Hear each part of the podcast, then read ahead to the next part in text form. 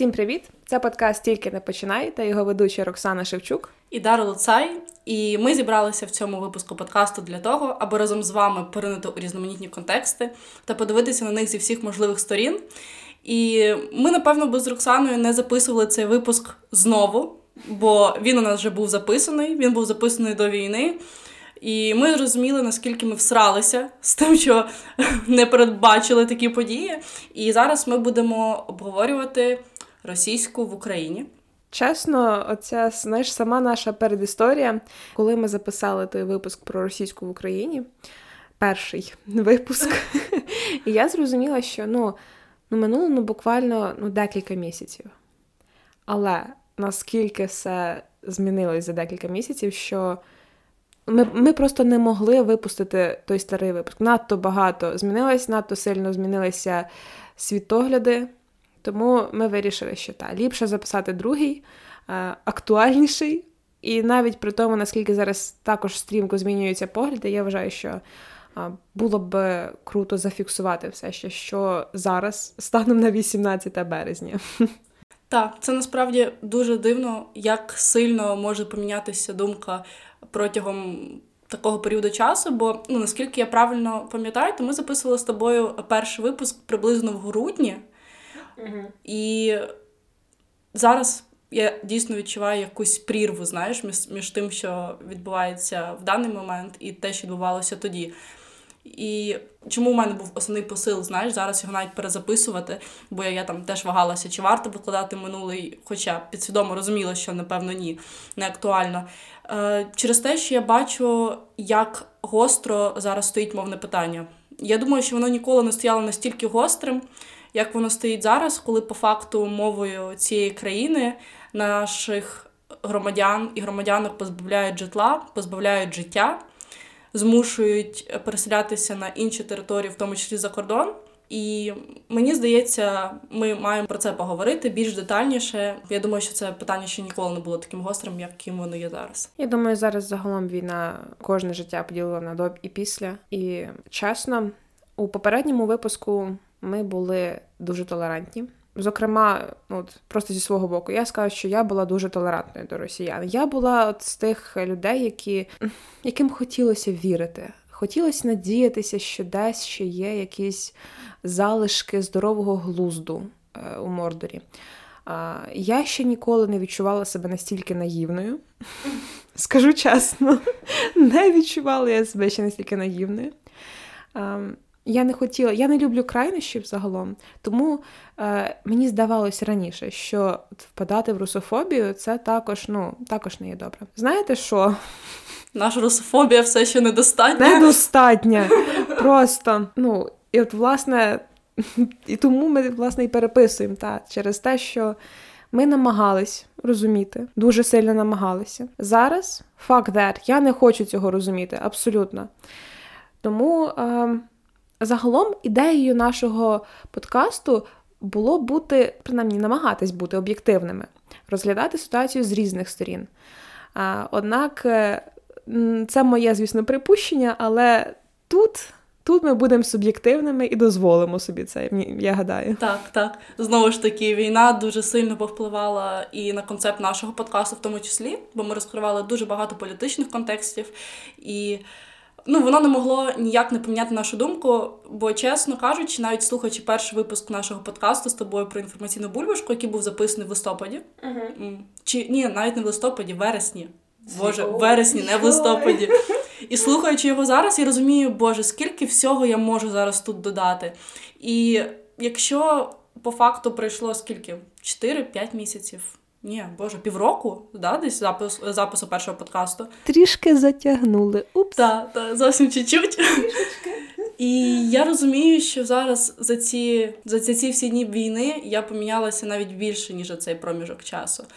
І саме конкретно стосовно російської в Україні, той фактор, що е, для навіть не президента, я не знаю, для фюрера Російської нацистської федерації був таким предлогом для нападу, це як захист російськомовного населення в Україні, да, денацифікація, яка там є ще фраза у Путлера, що Росія закінчується там, де закінчується російська мова. Mm-mm. Чи як? Знаєш, як там було? Там е, мені дуже подобається, я бачила одне відео, там, де е, бабця одна так розчехляє, що ви знаєте, Путін казав дитині, що дитина, не так, дитина питала в Путіна. А а скажіть, будь ласка, а де закінчується Росія? А він так приобіймає дитину і каже: Росія безкінечна. А мені подобається, як відповіла одна бабулька: ні, Росія закінчиться там, де йому дадуть по зубах. От от я це та, от я це дуже люблю. Так що настав настав час давати по зубах. Знаєш, ще є такий важливий поінт, що серед ультиматумів Путіна є також момент зняття всіх обмежень на російську мову, які зараз існують в Україні, зменшення всіх якихось мовних законів, законопроєктів. І ну це ж величезний показник. Хай смокче прутня. Це мій поінт, це моя відповідь йому. Ну, Так і буде в будь-якому випадку. Але сам факт того, ну знаєш, існуєш, побутує така думка, що яка різниця. Ну, а якого хуя тоді людина весь час просуває цю ось ідею в наш народ? І ось це дуже великий привід задуматися. Я не буду казати, знаєш, що побутує така думка в фейсбучних групах, що через російськомовних почалася війна. Це це так само, як казати, що через те, що жінка вдягнула коротку спідницю і зґвалтували. Привід би знайшовся. Але заперечувати того факту, що російська мова в Україні сприяла ось цьому міфу про братність народів, ну це неможливо. І якраз ось цей пункт він дуже сильно, мені здається, став таким рушійним фактором. Навіть не стільки питання мови, скільки питання братськості і е, скаженості якогось там в бункері діда. Знаєш, я загалом я дуже довго думала перед тим, як прямо висловлюватись, і я розумію, що. Для мене, перш за все, мова це мова це і є нація. А зараз е, сьогодні, коли скролила інсту, бачила бачила такий ніби набір е, сторіс, там де розповідали про поляка, який е, не міг він роздуплитися, як так може бути, що українець російськомовний. Тобто, як він казав, що типу, ну який поляк може не мовити по польську. Та? Ну, Це ж ну, це нонсенс. Так само стосовно українців. Тобто ну, це нонсенс.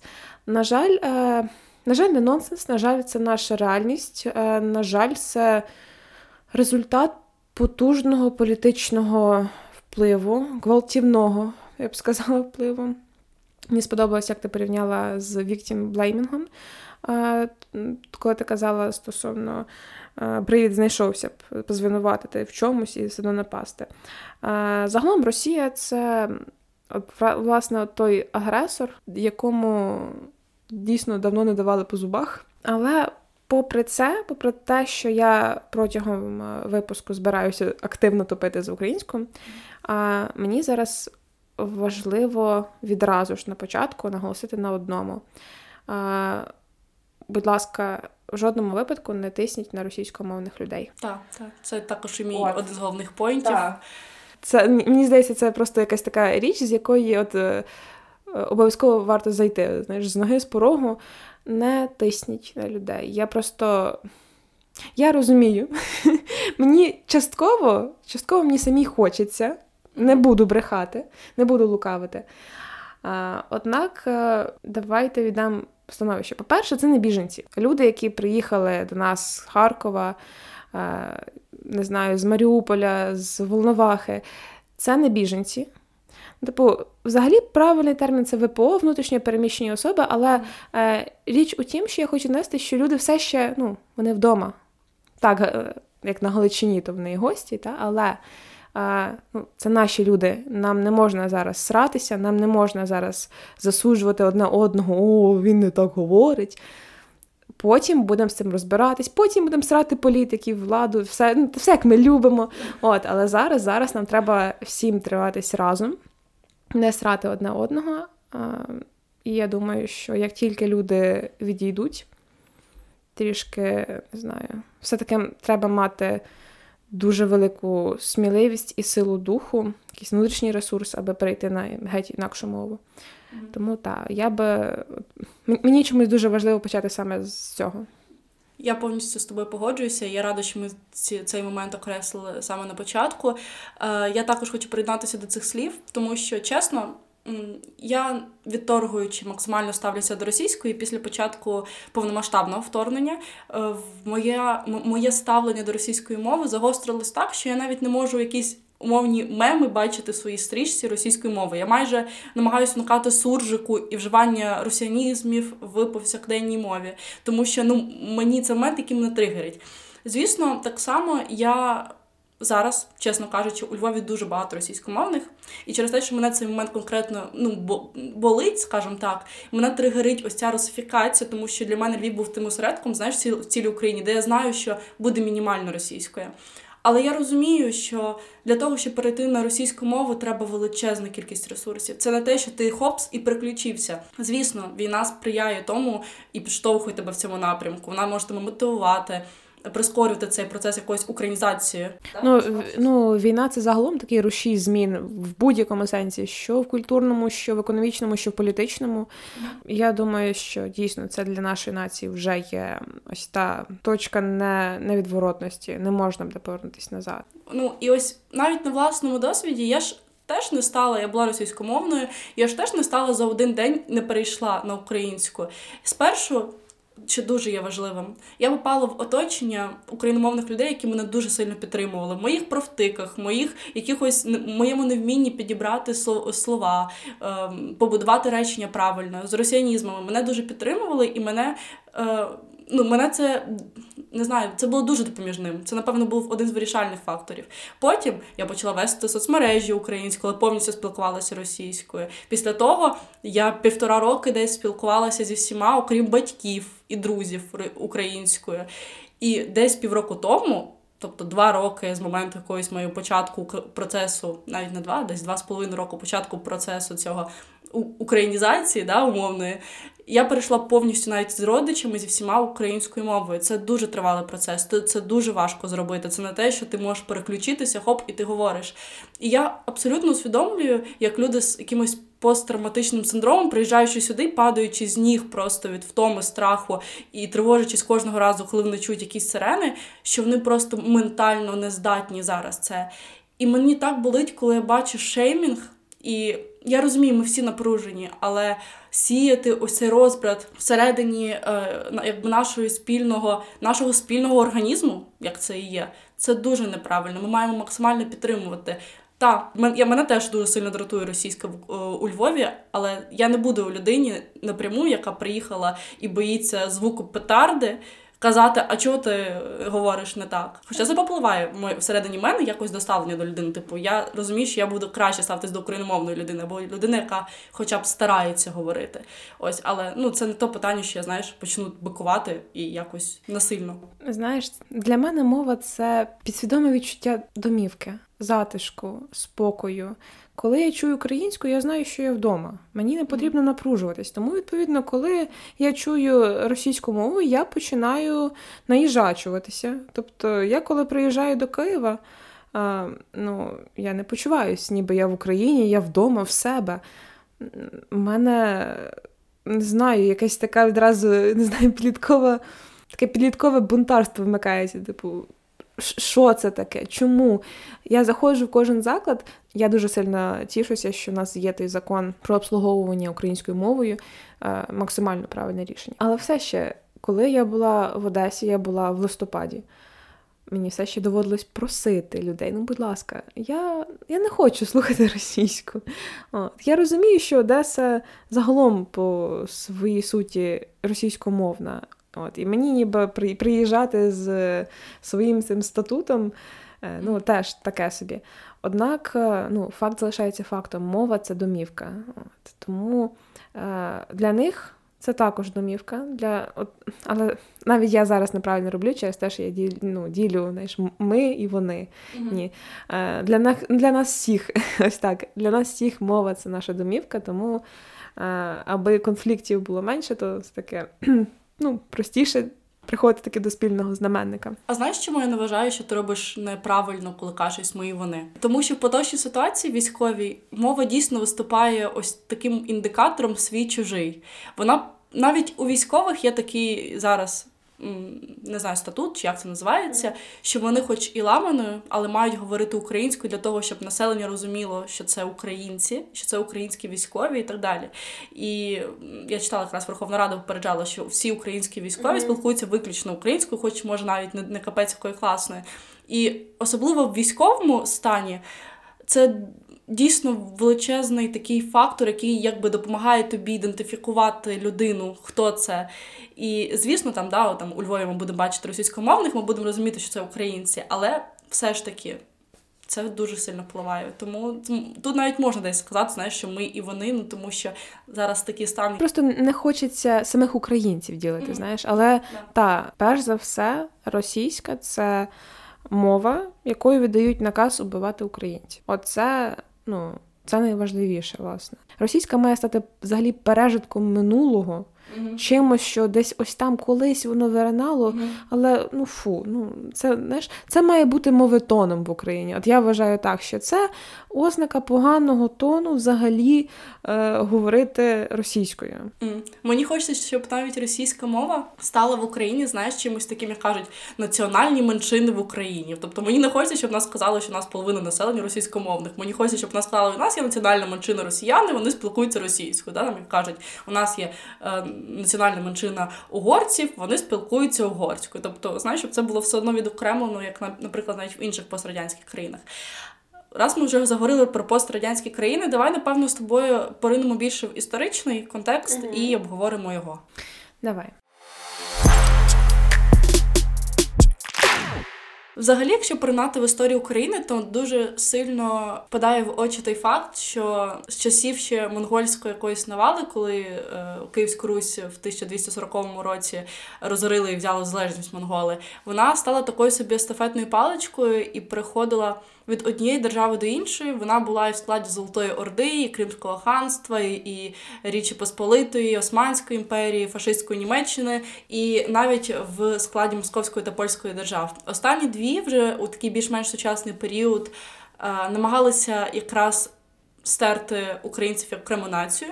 Е, і попри те, що зараз ми можемо побачити на контрасті наших сусідів, яка Польща, дуже helpful і супортів, і е, інший сусід. Поляки просто не знаю, надзвичайні брати. Подякуй польською, будь ласка. Дзінькую. Я не впевнена, чи я сказала це правильно, але але дуже дякую. так. Так, так, поляки просто неймовірні сусіди, чого не скажеш про інших е- геополітичних ворогів нашої держави. Вилупків, так. Так, так, дякую, Оксана, за доповнення. І ось якраз вони намагалися старти українців як окрему націю. І, зокрема, головним інструментом е- було прибирання нашої ідентичності за рахунок мови. Тобто, це були максимальні обмеження української е, в нашій країні. Це всім відомий Валуївський циркуляр, Емські укази, це заборони називати Україну. Україну Україною, а українців і українок українцями і українками. Ідіть нахер, боже, термін Україна взагалі з 1187 року є, якщо я не помиляюсь. Так що так, так. І ось мені дуже подобається, до речі, зараз сучасне навіть їх формулювання на Україні, бо Україна, типа територія, а не окрема держава, і українці. Тобто, якщо чую українці, я розбиваю цеглякою тобі лице, і ти більше ніколи не зможеш вимовляти це таким чином. Ось і якраз е, нас намагалися максимально обмежити в мові. Це був е, дуже важливий фактор і чинник впливу. Ну, я би сказала, що все почалося 1654 року. Ще тоді наш Богданчик, Богданко Хмельницький. Бодя, Бодя, що ти зробив? Ти би знав. Ти ти би знав, який ти портал відкрив. Словом, 1654 е, року розпочалася вся ця возня. Відбулася Переяславська рада, були підписані березневі статті. Як як нам відомо, ну не могла, на жаль, Україна, ну точніше, гетьманат на той час. Гетьманщина не могла бути повністю суверенною державою. Тебе мало бути так, в тебе мала бути відповідна кров, ти мусив бути королем. От. Ну, Бодя не був королем. Йому треба було бути васалом. І тут ти вибираєш ці три стільці: значить, та турки, поляки от, і русня. Коротше, Бодя вибрав не ту сторону. Він не втямив, куди він пішов. От, Через те, що, скажімо так, він і з турками щось там пробував брататись, ну не за каналу. Це тобі не Зеленський з Ердоганом. Да? От. Так само ну, з поляками тоді було не так, як зараз з, з Дудою. Того. Sorry, будь ласка. Ну що, ну, типу, це по факту. Того, ну, типу, чувак, ти пішов не туди. Але суть в тому, що були підписані ці а, березневі статті, де Україна стала васалом а, Московії. В чому була суть? В тому, що ми ніби як. Зберегли свої кордони там більш-менш та от, але це був початок кінця через те, що як тільки наш батько помер, все пішло по одному місцю, абсолютно. Поступово почали здавати позиції, поступово почався цей тиск на е, українську політику, на українську культуру, максимально на все. І що далі, то гірше. Тобто, ну буквально після Богдана Хмельницького там вже відбувалися тьорки між гетьманами, щось там трішки його синок побув, Юрочка. Юрочка взагалі вирішив, що ну, політика це не його, взагалі пішов в монахи. Ну, Але перед цим начудив теж і ще більше нас здав в Московії. Юрочка, не дякую тобі. От, Але ну, чувак не міг в політику, давайте йому це пробачимо. Але до чого я веду? В тому, що ну, тобто, до того, що поступово кожен гетьман потрішечки-потрішечки здавав позиції. Ну, скажу чесно, я я не є історикиною, мені е, не мені судити, прямо ж так, але з того, що я читала, що досі вивчаю, е, я не впевнена, як би там могло бути ще. Тобто, при такій навалі, коли на тебе три величезні політичні сили тиснуть. Ну слухайте, це досить складно, коли в тебе три чобота на горлі. Та тому з кожним гетьманом та хтось. Намагався на все, що є яскраві імена, знаєш, той самий Дорошенко. Однак поступово ну, поляки, наприклад, поєднались, е, побраталися з московитами, взагалі Андрусівську угоду підписали. Е, чи чи договір, Андруський договір. А, anyway. Так ось, суть в тому, що вони вирішили, що вони підписують договір там на 13 років, що вони собі мирні, і ділять, просто нахабно ділять. Ну, Зараз, знову ж таки, поляків ми любимо, але тогочасних поляків я не люблю, бо вони поділили Україну на лівобережну та правобережну. І ось тут, пані та панове, у нас з'являється захід і схід. Оцей типу, ну, типу Типовий поділ. Так, цей типовий поділ України, Західна Україна та Східна Україна. А це ще, я перепрошую, з тих часів, це там яке 17-18 століття, це ще звідти йде коріння. Ще дуже цікаво відокремити той момент, що е, Богдан Хмельницький поклявся на вірність царю і сказав, що бля буду, знаєш. А цар сказав, що царське слово перемінне не буває, і після того почав максимально по факту обманювати, обкрадати і різати нашу державу. Тому тут просто важливо наголосити, що знаєш, це пацючарство існувало в Кацапстані ще тоді. Ну, русня, це не люди. Е, так ось. Е, якщо ми рухаємося трішки далі, е, я не хочу бути зараз там суперснопкою чи ще щось, та, але будьмо відверті, українці а, були метикуватіші, кмітливіші та освіченіші, ніж росіяни. І це зараз повністю об'єктивно, без без жартів. А, Поясню, чому у нас була Києво-Могилянська академія, у нас був Харківський університет там, з 1805 року, якщо не помиляюсь. Суть ну, до чого я веду? В тому, що до того, що а, Українська нація завжди була дуже здібною. У нас е, дуже освічені люди були, і для них це був такий, так би мовити, апгрейд. Е, тут навчитися, тут весь свій можливий досвід, е, не знаю, скомпілювати і рухатися куди. Або там, ні, в той час ще Санкт-Петербург, ще не в Москву. От. Але суть в тому, що та, розумних людей, що тоді, що зараз цінують. Тому до чого я веду? До того, що. Вони просто брали наших талановитих освічених людей і забирали їх до себе через те, що вони тупорилі були завжди. От. Ну, це, власне, і причина, знаєш, чому вони весь час намагалися винищити нашу інтелігенцію, наших поетів, наших науковців, або підпорядкувати собі, якщо їм це не виходило, то вони їх винищували. Чого вартує лише розстріляне відродження, великі терори. І... От вам культура поза політикою. Так, відповідно, якщо такий величезний був тиск на митців, на людей, які пером висловлювали свою думку. Ну, дуже нерозсудливо відторгувати той факт, що мова має величезний вплив. І навіть в теперішній ситуації, знову ж таки, те, що ми говорили на початку, аргументуючи щось бахнуло, чи це літак? Гелікоптер? Е, ясно. Е, про що я говорила? І навіть як ми говорили на початку, поточний лідер рашистської держави використовував російську мову як привід, і зараз використовує серед своїх ультиматумів це величезний показник важливості мови. І мені важко уявити, щоб Путін прийшов на якусь свою прес-конференцію в бункері, знаєш, зеленим фоном, і почав розповідати про те, що у Львові хочуть в Росію і в братську гавань в родную. Тобто мені дуже важко це уявити. І одним з цих факторів не лише е, те, що Степан Андрійович був нашим покровителем, але і те, що тут спілкуються українською, і нав'язати своїм кацапстаням ідею, що ось е, у Львові хочуть е, в Росію, дуже важко. Там і поки Дон Дон шукає Бандеру, знаєш. Да. А, ну, я думаю, що стосовно історії ми, в принципі, такі основні гештальти закрили. Чи ти хочеш ще щось дати? Кажи. Так, ну отже, ми зупинились десь там на приблизно 18-19 столітті. Я би я би звідти ще хотіла додати декілька речей. От, е, Як Дара вже згадала, та був е, Влуйський циркуляр, був Емський указ. Хочу пояснити, чому. Тому що українці завжди були такою нацією, яка.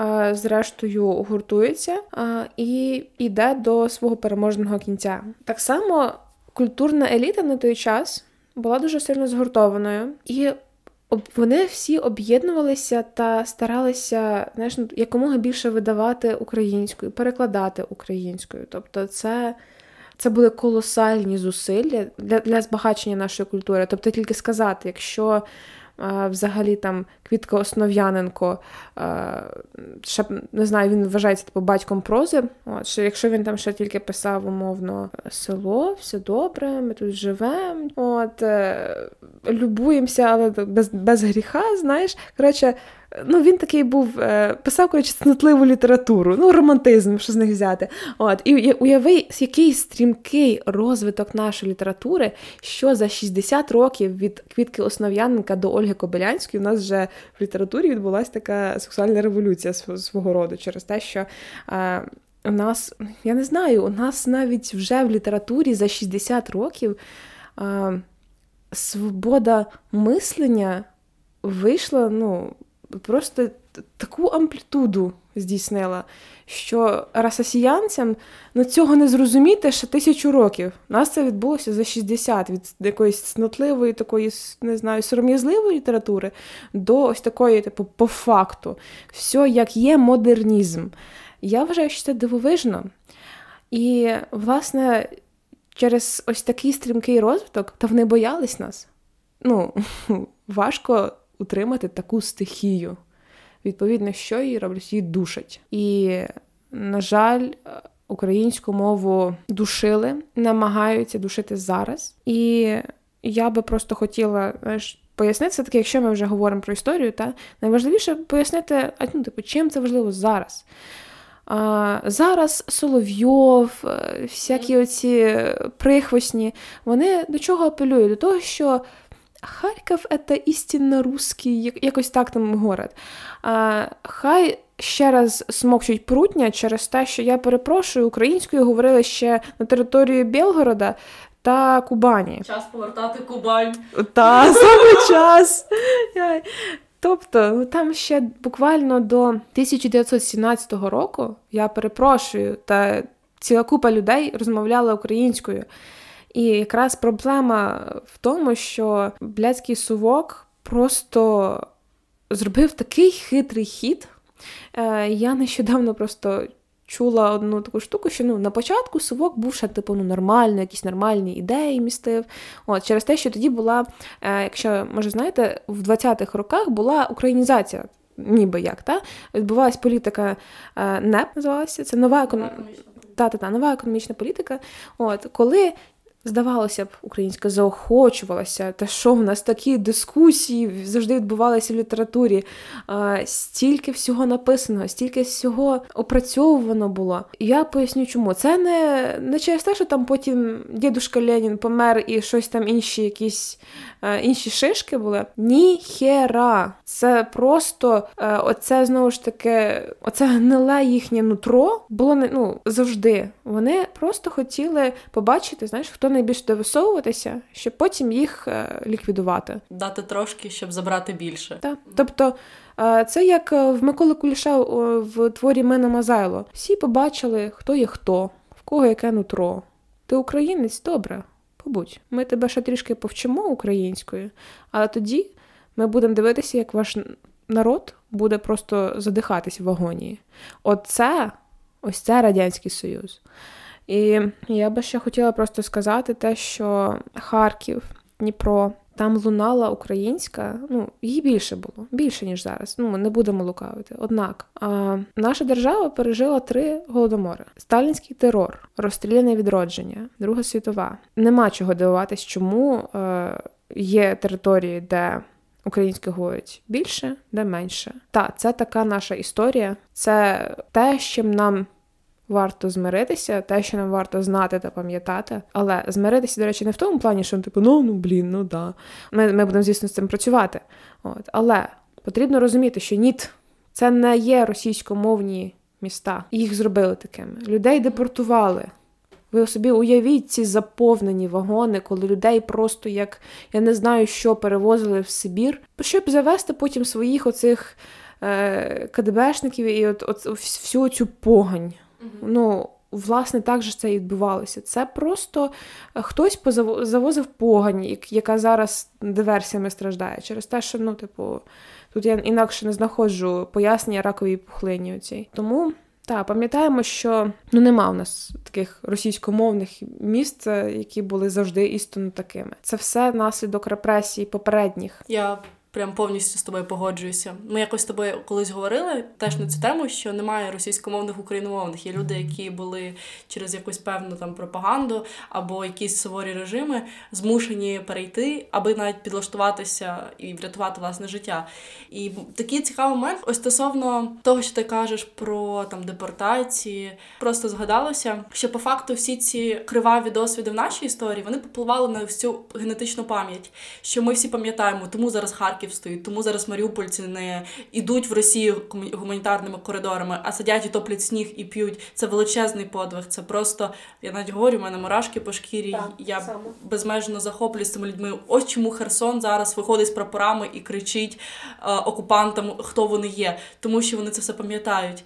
І знаєш, я читала ось історію тої самої Чечні, і у них теж був досвід депортації. І депортації, при якій померло 70% чеченців і інгушів. І подивіться зараз, що відбувається з Чечнею на даний момент. Ну я перепрошую, є чеченці, є кадир. От це, ну, типу, давай буде два окремі. Через те, що мені здається, що ми зараз дуже okay. ображаємо чеченців. Okay. Ні, ні, я просто про що саме тобі говорю? Про те, що ось ця генетична пам'ять вона то лишається. І, ну, наприклад, наші навіть наші російськомовні міста, да, умовно, які там до яких апелюють і ті самі пропагандони, і так далі, вони хочуть бути в складі нашої держави тому що вони є нашою державою, вони це розуміють. І ці всі якісь негативні досвіди минулого вони лише підкріплювали в них національну ідентифікацію. І я мені боляче було дуже читати про чеченську історію, ось навіть е, про ті війни, які знову ж таки агресор, Російська фашистська федерація розв'язувала.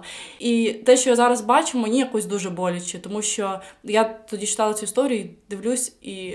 Знаєш, у них навіть був такий момент про депортації для того. Аби спростити цю депортацію, вбивали всіх людей, які не могли, наприклад, просуватись. Це були діти, вагітні жінки, е, жінки з маленькими дітьми, інваліди, е, старі е, люди похилого віку, і вони просто винищувались. Я тобі кажу, вони пережили тоді цієї депортації 70% населення.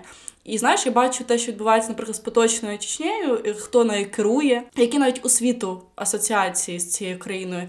І мені дуже боляче і дуже страшно, бо ось це знаєш, такий приклад того, ну от як країна-агресор може підпорядкувати таку державу, і люди. Навіть притомні і усвідомлюючи, які пам'ятають свої історичні травми, змушені жити в такому режимі, і це дуже страшно. Чесно, це я не знаю. Це просто розбиває середини думати про щось таке. І наскільки сильно це розбиває мене всередині, настільки сильно я пишаюся нашою країною, яка стоїть сьогодні вже 23-й день, в той час, коли нам давали 3-4 дні. Хер вам, а не бліцкриг. Як там було два дні до Києва, чотири до Львова, щось таке. Успіху. Ну, знаєш, я, я щиро захоплююсь. Цими людьми, які я не знаю, я я розумію, що дійсно кожен, реально кожен стане і буде навіть голими руками душити всю цю погань. Я захоплююсь, я пишаюсь цим дуже сильно. Я дуже сильно пишаюсь кожною людиною, я не знаю, від е, чоловіка, який голіруч зупиняє танк, це взагалі щось надзвичайне. До, я не знаю, буквально до чувака, який, знаєш, такий з сігареткою іде і переносить міну. До з Троєщини, який сватком цегли віджав БТР. Так, і так само, знаєш, типу цигани, які віджали танк. Ну це а, це надзвичайно, це, це, це неймовірно просто. Знаєш, зараз свідомість українців, це почуття меншовартості просто пішло нахуй, по-перше. І ось не знаю, я думаю, що у 90 5% українців, якщо не більше, зараз зовсім немає почуття братськості народів по відношенню до Кацапстанської держави. Тому що держави, ти так типу, назвала? Кацапстанська територія. Ну, хизи, я я просто не знаю, як як це можна окреслити, знаєш, ще більше принизливо це звучало. Я дуже люблю, як Регулівна каже, населення. Це це ж не народ, це населення. Популяція. Ну, Мені здається, найближчим до визначення того був Німцов коли він казав, що ми абсолютно не є братськими народами, бо Україна через весь час боротьби і прагнення здобути свободу, ось ній немає цього, як він назвав це рабалепія і покорності сліпої. І ніякі не братські народи, і те, що зараз нами відбувається, я все більше знаєш, зах... так само, як ти кажеш, я захоплююся і люблю нашу державу. І як сказав е, Володимир Зеленський, мені дуже сподобалася фраза, що ми вже вибороли власне майбутнє. Зараз треба вибороти теперішнє. Ось тому мені подобається, як ми всі долучені до знаєш, цього виборення теперішнього життя. Згодна. Е, так, ми повертаємося з різними позиціями, і знаєш, то я буду як е, цей телеведучий, який дістає карточки. Давай, Оксана, дві державні мови. Ніт. Ніколи. Не хочеш більше сказати? Так, можна було б. Та слухай, насправді мені здається, що ну, я вже чітко висловилась раніше. Я не бачу сенсу, наша нам друга державна мова, ну наша, якісь російськомовні школи. Ну, це нонсенс, просто нонсенс. Наша я ну, типу, я за те, щоб ми активніше вчили англійську, наприклад, знаєш, от, або загалом от ще якісь іноземні нормальні мови. Особливо зараз, знаєш, то питання, яке піднімається там навіть стосовно російськомовного населення, що а давайте зробіть там дві державні мови, бо у вас так багато російськомовних. Серйозно? Тобто у нас війна країну-агресору, який апелює весь час до, до своєї мови в нашій країні, і ми маємо чогось е, вести її ще на офіційному рівні, щоб ще максимально нацифіковувати власну націю. Mm-hmm. Ну та дуже, дуже, дуже дивно. Ну, мені якраз мені дуже сильно подобається те, як е, за ці вісім років Україна, як це так якось дико звучить, але Україна українізувалась. Державослужбовці мусять говорити українською. У закладах до тебе мають говорити українською. Радіо українське, більше українського. І мені це надзвичайно подобається. Я думаю, що з такими темпами то до відзення, до відзення російська. Я не знаю, не хочу. Знову ж таки, no, no offense, не хочу нікого образити, але я особисто не хочу того чути Я деколи в Spotify знаєш, натрапляю на свої грішки музичні, якісь там mm-hmm. колись, що в мене були російсь... російськомовні. От. Забирається все, хоп-хоп-хоп-хоп, бігом-бігом.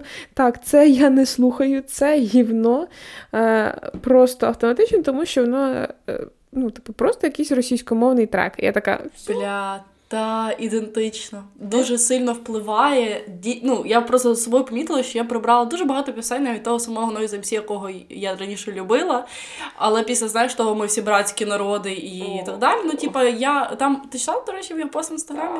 Ось, типу, кажуть, що о, там, знаєш, ну хто кажуть, якісь люди, які не дивляться на ширшу картину світу, що ось а, треба актора або музиканта відокремлювати творчість від його самого. Ні, не можу. Я не можу слухати пісню пісню Noise MC і згадувати про те, що він прокоментував трагедію, яка відбувається, і геноцид мого народу, як те, що ми братські народи, ми не винні, ви нас не пробачите. Да, не пробачимо, і покоління будуть рости українців, які вас ніколи не пробачать, бо ви співучасники злочину, тому що суспільство це колективна відповідальність. 71 71 відсоток росіян та-та-та, підтримали. Підтримали це вторгнення. І знаєш, от я це кажу, а в мене в голові просто е, оце поєднання двох відео.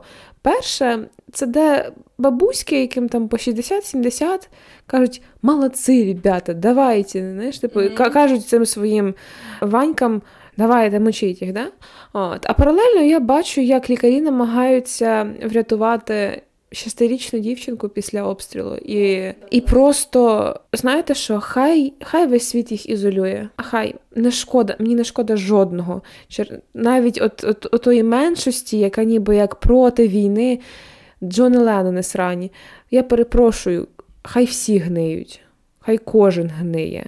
Не шкода взагалі. Мені єдине, що шкода, мені шкода, що саме от таким способом, та ну, навіть до мене От, на жаль, саме таким способом дійшло те, що ніякої російськомовної культури в будь-якому її прояві не може бути. Я ось як можна читати російську літературу. Я про себе кажу, звісно, є люди, які це роблять. Як можна читати російськомовну літературу, слухати їх музику, спілкуватися і казати, що як Регіна Тодоренко, що ми всі е, одні, одні браття, росіяни не винуваті, mm. знаєш. А потім я дивлюсь фотографію якогось чоловіка, який тримає фотографію загиблого сина, доньки і дружини. І в нього таке лице, що я готова розплакатися в будь-які моменти, коли я тільки відкрию цю фотографію. Та пішли ви нахуй. Ніколи не пробачимо за жодних обставин. Ви адек... Ось знаєш, мені дуже подобається Емма Антонюк казала, що після нашої перемоги після нашої перемоги з'являться купа хороших росіян, але тут ми згадуємо Стерненка, який каже, що хороші росіяни це мертві росіяни. Правильно. І які будуть казати, що я проти війни, я на мітинги ходив, я там все робив. Що тобі в якийсь момент навіть стане дивно, знаєш, а як а як тоді війна? Чому це відбувалося? Чому Путіна не винесли на вилах за те, е, ну, що що він коїв? Да, Так багато хороших росіян. Е, Ні, ми бачили навіть історично, що Росія це пліснява, яка на тебе наповзає і винищує. Росія це завжди з самого початку її заснування дуже давно, і навіть в минулому столітті проявила себе як держава. Вбивця це реально. Ось вони вони прийшли сюди нас денацифіковувати. Серйозно, ви. Країна, у якої список воєн, вбивств і кримі... Е, військових злочинів більше, я не знаю, ні, ніж в якої країни. Ні, ніколи в житті не пробачимо. Так. Тут направду і нема що доповнити. Я повністю згодна. Я би гаразд одне доповнила стосовно сказала знаєш, за цю великорусську культуру. От, І коли я думувала, а, не знаю, їхнього Достоєвського, Толстого, ще щось, от я так задумалась, навіть от такий їхній славнозвісний роман Злочин та кара. Я ніколи не думала з цієї точки зору ніколи не бачила цього. Вони ж кому співчувають вбивці? Їм не цікаво, кого він там вбив чи ще щось. Ось така загадкова руська душа. Вони не цікавляться нічим, окрім цієї мерзенності. Для мене це тотальна пітьма розуму. Це середні віки. Це відбувається я б хотіла сказати в свідомості, але там нема свідомості. Це така якась не знаю, просто маса. От От ця маса зараз переживає е, середні віки. Нам найважливіше, що треба зробити, це не розгубити цю лють і ненависть через те, що, по-перше, знову ж таки, не пробачати нікому. Все не знаю, вся російська ліберальність завжди впиралась в українське питання. М-м. Тому. Боже, вибігла якась там тіпіца в прямий ефір. Боже, люди, ви думаєте, у Росії є ще на Росії, я перепрошую, на Росії ще є прямі ефіри? Come on, давайте. Ну, що ви, що за жарти? Е, Ні, жодну людину не пошкодую. Серйозно. Тому що це те, чого ви от, вимагали, чого ви просили. 71% людей підтримав це, ну як людей, ці біо, цього біосміття. Тому ем, тут нема про що говорити, це втрачені люди. Тому, по-перше, та, не забуваємо і ненавидимо їх далі. По-перше, по-друге, нам ще цю країну відбудовувати. Тому е, я щиро вірю, що потрібно всі ці емоції, всю лють, всю ненависть спрямовувати також і в конструктивне русло, відповідно у допитливість та любов до свого. Я впевнена, що абсолютно кожен українець, кожна українка ще багато чого не знають про свою державу. Скільки б ми того не вчили, завжди ще завжди ще щось знаходиться, завжди є якісь е, нові імена, завжди є якісь нові твори, події, яких треба розібратись, яких треба не знаю, які треба освітлювати. Тому е, я всім нам знаєш, бажаю таке з цього всього вийти з допитливістю та любов'ю до свого. Нарешті з цим розумінням, що ну про яку меншовартість йдеться. У нас стільки всього є. І чесно, всього життя мало, щоб любити це все. Повністю погоджуюсь. Мені дуже сподобався, прям запав в голову твій приклад е, з злочином та карою. Тому що я чесно навіть ніколи не дивилася ось цього ракурсу, що там дійсно співчуваються вбивці, а не жертві. І навіть те, як ми можемо помічати, те, що відбувається зараз, що обстріляли пологовий будинок в Маріуполі, знаєш, а вони переживають, бо закрили, закрили Вікторію Сікрет. Ось це все миролюбивість, братськість. Вона закінчується на тоді, коли починається відповідна реакція і знаєш переспрямовування їхньої агресії на них же самих. Ось ось це знаєш Russians Lives Matter, Orc, Orcs Lives Matter. Ну, типа, вон ось це такий хороший показник перефокусовування уваги на себе. Тобто, навіть ми на вас напали, ми вбиваємо вас, ми хочемо винищити вашу націю, але, але... ми теж жертви. Так, але але чому а чому ви пручаєтесь? Ось навіть подивись, як як пройшла анексія Криму. Дуже багато людей були проти. Е, дуже багато людей навіть зараз засуджують в Росії е, анексію Криму. Чесно, з того з тої комунікації з Кацапстаніми, яку я колись мала, у них нема їм похуй. Їм абсолютно байдуже, е, що відбувається у нас. Чи анексували наші території. Ти класно підмітила, що е, ось ця вся ліберальність і нонконформізм, і ось це бунтарство проти сучасного ладу закінчується там, де є відповідна реакція на їх власні дії, і коли постає питання, чи Крим. Бо той Ну, слухай, той самий Навальний. А чи повертати Кримокорини, Крим це не бутерброд. Ну це ще найменше зло. Але ну... Е, інтерв'ю інтерв'ю з Гіркіним я вважаю як факт, в принципі, комунікації. Це вже великий показник. Це як сісти за е, стіл, давати інтерв'ю. Е, чесно, гірше Путіна наразі. Гітлер він був максимальним монстром, чудовищем. Тут немає що казати. Але тобто тут навіть немає жодного якогось розуму. Тих самих е, фашистів, які були в Німеччині, вони за рахунок того, що все ж таки розвивалися в європейській якійсь культурі, вони були більш обізнанішими, знаєш, навіть інтелектуально десь, попри те, попри всі чудовищні якісь речі. Тут немає жодного розуму, тут чиста ненависть і бажання володарювати вічно. Тут, знаєш, таке pure evil, тобто тут просто чисте зло. Е, я би додала те, що е, Гітлер та Путін це, по суті, такі екстремуми. Екстремуми своєї ж культури. Гітлера це, ну, давайте логічно думати, та німці це такий орднунг. В них все має бути чітко, структуровано. В такої країни, ну, Ви самі розумієте, та? Ну, це, в принципі, більш-менш логічно. Ну, Це жахливо, звісно, казати, ну але розумієте, так? А в Росії на противагу що є? В Росії на противагу є концепт маленької людини, маленький чоловік, який е, так люто проривався крізь вуста. Просто, господи, що це так називається? Не вуста, це губіщі Світлани Лободи, яка казала: Ми всього лиш маленькі люди. Курва, курва, це ти маленька людина. Наша, я перепрошую, маленька людина в лапках та танки зупиняє. Я перепрошую. А от в них оця маленька людина, от воно.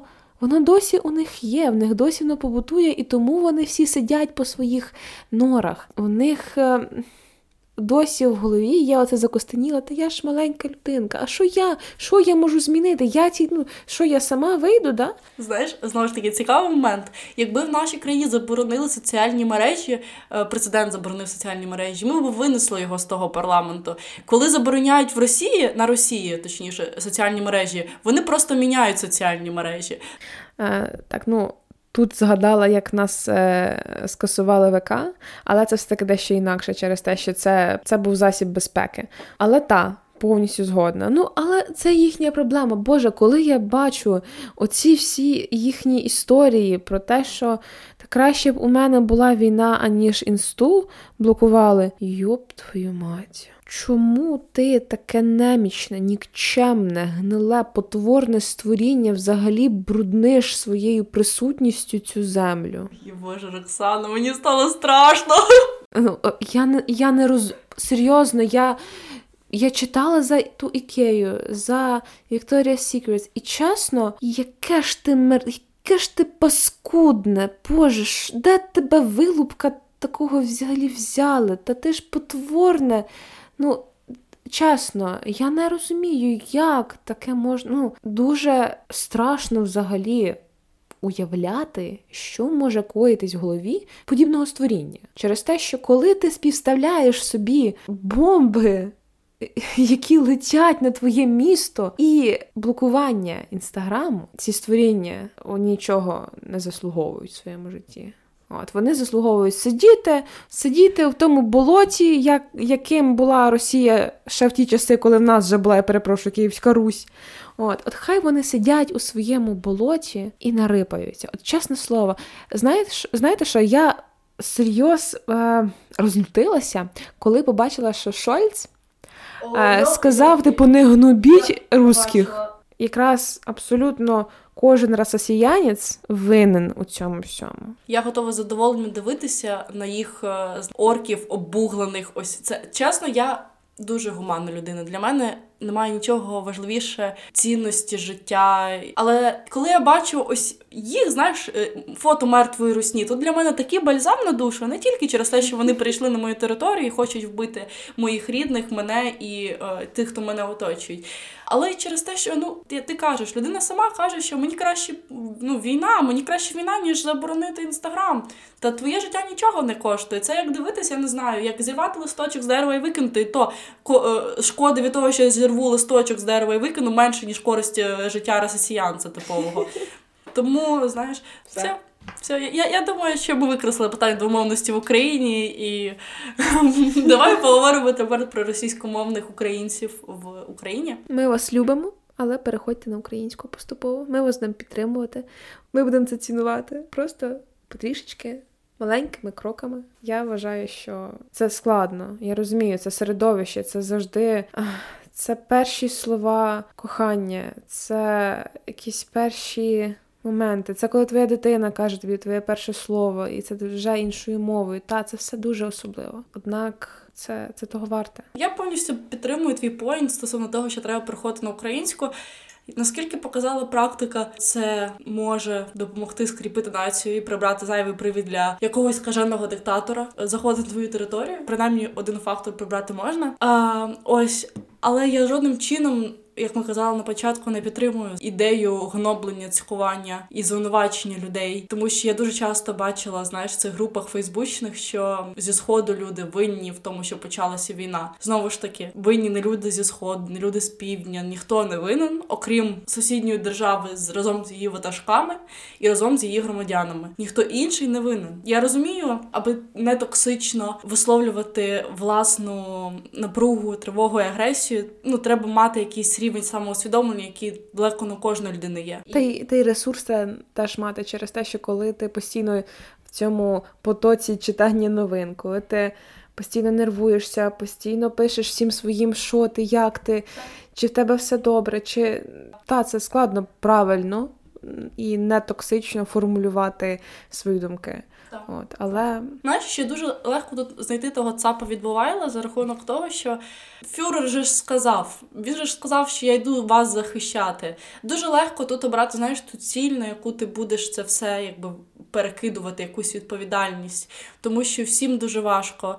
Ем, Я якраз знаєш, слухала слухаю зараз стабільно одного військового психолога, і він розповідав про те, що у нас е, у цивільних серед цивільних є такий настрій. Коротше, якась якийсь певний вид тривоги, який формується через те, що вони хочуть прибирати окупанта з землі нашої, вони хочуть винищувати, вони хочуть це сприяти максимально зупиненню цього, але ну не можуть. Це саме стосується тих, хто знаєш, що живе на західних областях або ті, що переїхали за кордон люди. Ось і у них ось ця вся напруга і тривога накопичується і перенаправляється зазвичай не в дуже хороше русло. І ось тут дуже небезпечний момент, що треба треба себе на цьому хапати. Тому що я, знаєш, коли приїхала ось в центр Львова, там по справам гуляю і чую купу російську, думаю, йоп твою мать, ви знаєш, мій дім, і тут ця російська, і я починаю злитися. А потім я себе хапаю стій, стій, стій. Дуже важливо не те, що ти щось відчуваєш, що це погано, а те, аби це не передавати іншій людині, і те, аби усвідомлювати, що ну, це не допоможе нічому. І попробувати якусь навіть ту саму емпатію проявити. Ось знаєш, мені написала, я виклала сторіс теж про російську в Україні в інстаграмі, мені написала одна знайома, яка російськомовна. Вона каже: ми приїхали в Івано-Франківськ. Мені навіть було важко говорити російською мовою, настільки були вимучені люди. Каже, ми мусили лишити свій дім там під Києвом і приїхати сюди. Наскільки їм важко, наскільки вони змучені, вони перелякані. І посттравматичний синдром ніхто не відміняв. І знайти те, що ми говорили, сили на перехід, ось цей мовний, дуже важко. Добре, коли в тебе ось ця вся ненависть, вона, знаєш, продукується в твоє люте бажання перейти на українську, і ти це все робиш, там прибираєш максимально російську. Але ж у деяких людей це не так. І ми не маємо цькувати. Е, одна справа в мирні часи, ми могли собі дозволити срачі на цьому підґрунті. Зараз ми маємо максимально згуртовуватися і об'єднуватися. Ми не маємо нікого цькувати, ніколи, ніколи нікого цькувати, а особливо зараз. Тому що ворог тому що ЦАП відбувайло у нас тільки один, і це московити. Але в жодному випадку не люди зі східних чи з не знаю південних областей. Ніт. В жодному, жодному випадку. Знаєш, в мене навіть негативну реакцію по факту викликає навіть не той факт самої російської, скільки відсутність бажання переходити на українську. Тобто я, знаючи своїх батьків, вони російськомовні. Вони зі мною завжди спілкуються українською, бо вони хочуть говорити, але там такі оточення. Ну, це знаєш, мені здається, ще такий фактор, що людям старшого віку, там 40 плюс, їм важче трошки ментально, ну навіть не трошки, не трошки, їм важко. Так психіка працює, що вона стає менш адаптивною. Їм важче переходити на українську. Людина також пускає коріння, і це дуже сильно помічається. Потрібно віддавати належне таким людям. Так, і ось тут. Про що я казала, що навіть не стільки е, це те, що людина не переходить на українську, скільки ось ця відсутність бажання, тому що я уявляю своїх батьків, які приїхали. Я знаю, що вони б пробували б говорити українською, але якби вони не пробували говорити українською, знаєш, мені було б дуже боляче за них. Тому що зараз мої батьки живуть в окупації. Я би все віддала, щоб вони там зараз не були, а були в більш безпечному місці. А скільки таких людей на іншим територіям, яким пощастило вибратись, мої батьки просто фізично не можуть звідти вибратися, тому що місто окуповане. Ми маємо бути щасливі, що ці люди змогли врятувати власне життя, бо ми імпонуємо, бо ми хочемо їх врятувати. Та питання мови це я розумію, багатьом болить, мені теж неприємно. Але невже ну людське життя менш цінне від того стає, якою мовою людина говорить? Це не знаєш, я не кажу в тому посилі, що яка різниця. Ні, різниця є. Але ну цькування, особливо в військовий час, особливо людей, які постраждалі в цій ситуації, людей, які не тому, що приїхали просто знаєш потусити у Львові, а люди, які врятували своє життя. Ми не маємо їх пригноблювати. Ми, ми можемо відповідати на якусь погану поведінку або неправильну, якось на це агресувати. Але агресувати за факт перебування людини в твоєму місті, в якому ти живеш, не твоєму, в якому ти живеш. Е, це неправильно. Згодна. Ну, все таки Україна це один великий дім, тому це не є біженці, це наші з вами побратими та посестри. Сприймаємо їх належно. От І мені здається, що зараз якраз важливо допомагати їм якось підтримувати людей, тому що як не як зараз якраз найважливіше гуртуватись. Єднатись і підтримувати одне одного. Слухай, я я тебе, до речі, наостанок хотіла би запитати, яку би ти дала пораду людям, Е, які хочуть перейти з російської на українську, оскільки в тебе є такий досвід. От що би ти з власного досвіду могла би порадити? А я думаю, що в першу чергу робити це поступово, тобто не намагатися одразу, знаєш, я прийшов на українську, я тепер взагалі повністю всюди українська спілкуюся, я не вживаю російських слів. Взагалі це дуже важко. Ти не можеш просто взяти в один момент поміняти е, мову і все, знаєш, переключитися як на ноутбуці. Це так не працює. Я вважаю, що треба переходити на українську поступовими кроками, використовувати можливості, коли в тебе трапляється така нагода поговорити українською. Наприклад, ось в мене це було таке, що впала в молодіжну організацію, де всі були україномовні. Мені то перло, мені хотілося там говорити. Я приїхала додому і розумію, що мені бракує, і я почала писати так, щоб якось це сублімувати. Я думаю, що треба це робити поступово, в жодному разі не під тиском. Бо знаєш, ось це перехід через те, що мене примусили. Ну, це не так. Ми маємо любити нашу мову. Ми маємо робити це повністю добровільно, а не тому, що знаєш, нам сказали, нам сказали, що нам не будуть здавати житло, бо ми російською говоримо і так далі. Угу. Але знаєш, я думаю, що зараз це якраз і поступово знаходить свій кінець. Я чомусь якось недавно думала за те, що може стільки людей до цього йшло, до цього будування нації, та від Чорновола до Бандери, до Шевченка, до Хмельницького. І зараз, зараз наш час, зараз весь світ дивиться на нас, і ми маємо що показати. Ми маємо багато чого зробити, але знаю, я думаю, що. Оця розділеність вона поступово зникатиме, і стіна стіна вже впала. Може, я не знаю, я ну ми з тобою зараз сидимо у Львові. Е, Я з Кіровоградської області, ти з Херсонської. Однак обидві ми з різними шляхами, з не знаю, різними мовами. Я там колись більше суржиком щебетала, ти була російськомовною.